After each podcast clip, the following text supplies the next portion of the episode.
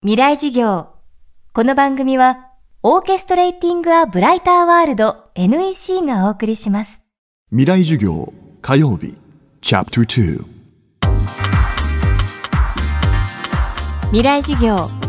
今週の講師は漫画家江川達也さん。愛知教育大学教育学部数学科を卒業後数学の先生を経て漫画家としてデビュー。マジカルタルルートくん東京大学物語などの大ヒット作で知られています。またその幅広い見識からバラエティ番組から討論番組まで広く活躍もされています。今週は江川さんに日本の漫画文化の今とこれからその問題点や可能性を伺っていきます。未来事業2時間目。テーマは紙媒体としての漫画。紙媒体っていうのは多分終わらないと思うんですよ。まあ昔ね、絵画があって、で、それが要するに写真のような役割を果たしてて、で、写真がまあできた。まあ肖像画とかね、貴族が残すんですけど、写真ができて、要するに絵画よりもっともっとリアルに映像とか残せるようになったとしても、絵画はなくなってはいないわけで、ただ逆に言えば、写真のような絵画ではもうダメになってきて、ま写真は写真方向にはまあ絵画が勝てないですからやっぱそこに要するに作者の印象とか、まあ、アレンジみたいなのが入ってて絵画は絵画で残るけど写真は写真で新しくできたようにまあこれから出版もデジタル化されてどんどんウェブとかそういうデジタル配信されて印刷して配布するっていう形じゃなくなってはくるんですけどむしろ絵っていうものがある限りは出版という形で手元に残していきたいっていう気持ちのある人は多いんでむしろね出版で厳しいのはあのデジタル的なものまあデジタル的なもの文字ですね。まさに文字はちょっとこうかなり出版する必要性がだんだんなくなってくるんじゃないかなと。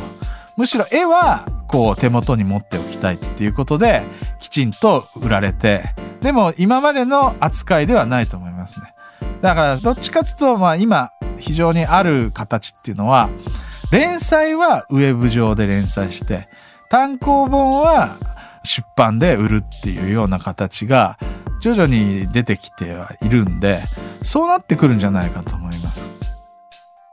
その一方スマートフォンなどの画面を指で触りながら読む漫画にはまだまだ未完成な部分が多いと江川さんは考えています。書く側としては確実に表現方法は変えなきゃいけないんですけどただね悲しいかなですね。スマホ画面とかそういうものをの演出を決めてんのは漫画家じゃないんですよね。やっぱそのアプリを作る人っていうかそういう人たちがどういう風に例えば横書き縦スクロールにするのか縦書き横スクロールにするのかとかあとはその普通に漫画を描いて今まで通りそれをスライドして自由にアップしたりスライドできるようにして読ませるのかっていうのはそれをどう見せるかのものによって違うんですよね。なんで今の段階だとこう漫画から考えるといやその見せ方ありえないだろっていう見せ方をしてる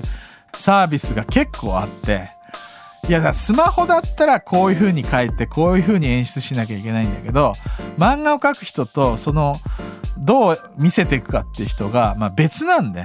それがまだ見えてこないどう表現するのがいいのか見えてこない状況なんですけど漫画文化っていうのは何が良かったかっていうとその縦書き横スクロールで読むっていうことによって日本が特別漫画文化が広がったと思うんですよね。それはもうその漫画っていうのをね書く前から鳥獣戯画ってあるんですけどあれって要するに巻物なんですよ。で巻物で巻いてあるやつの右側をどんどんどんどんこうくるくる回してで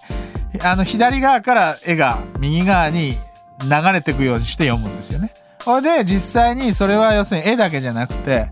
文章もそうで手紙もそうですよね。手紙も全部を開けると大変なんで要はくるくる回しながら順番に読んでいくっていうのが日本の文化でそれはまさに横スクロールでしかもあの左から右に読むっていう横スクロールなんですよ。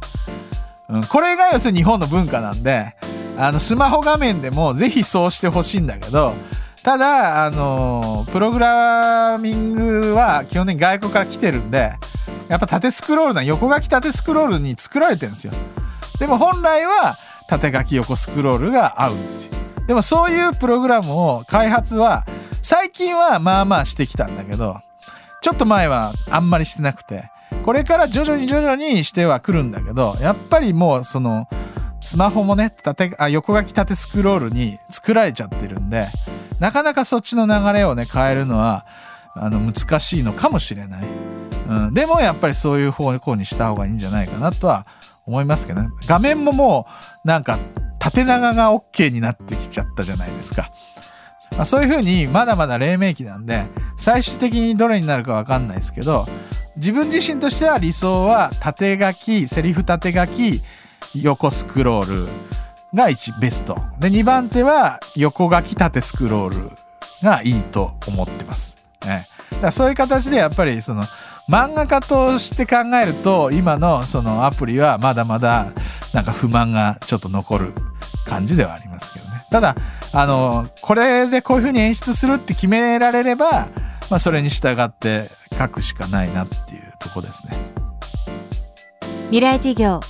今日は紙媒体としての漫画をテーマに江川達也さんの講義をお届けしました。明日も江川さんの授業をお送りします。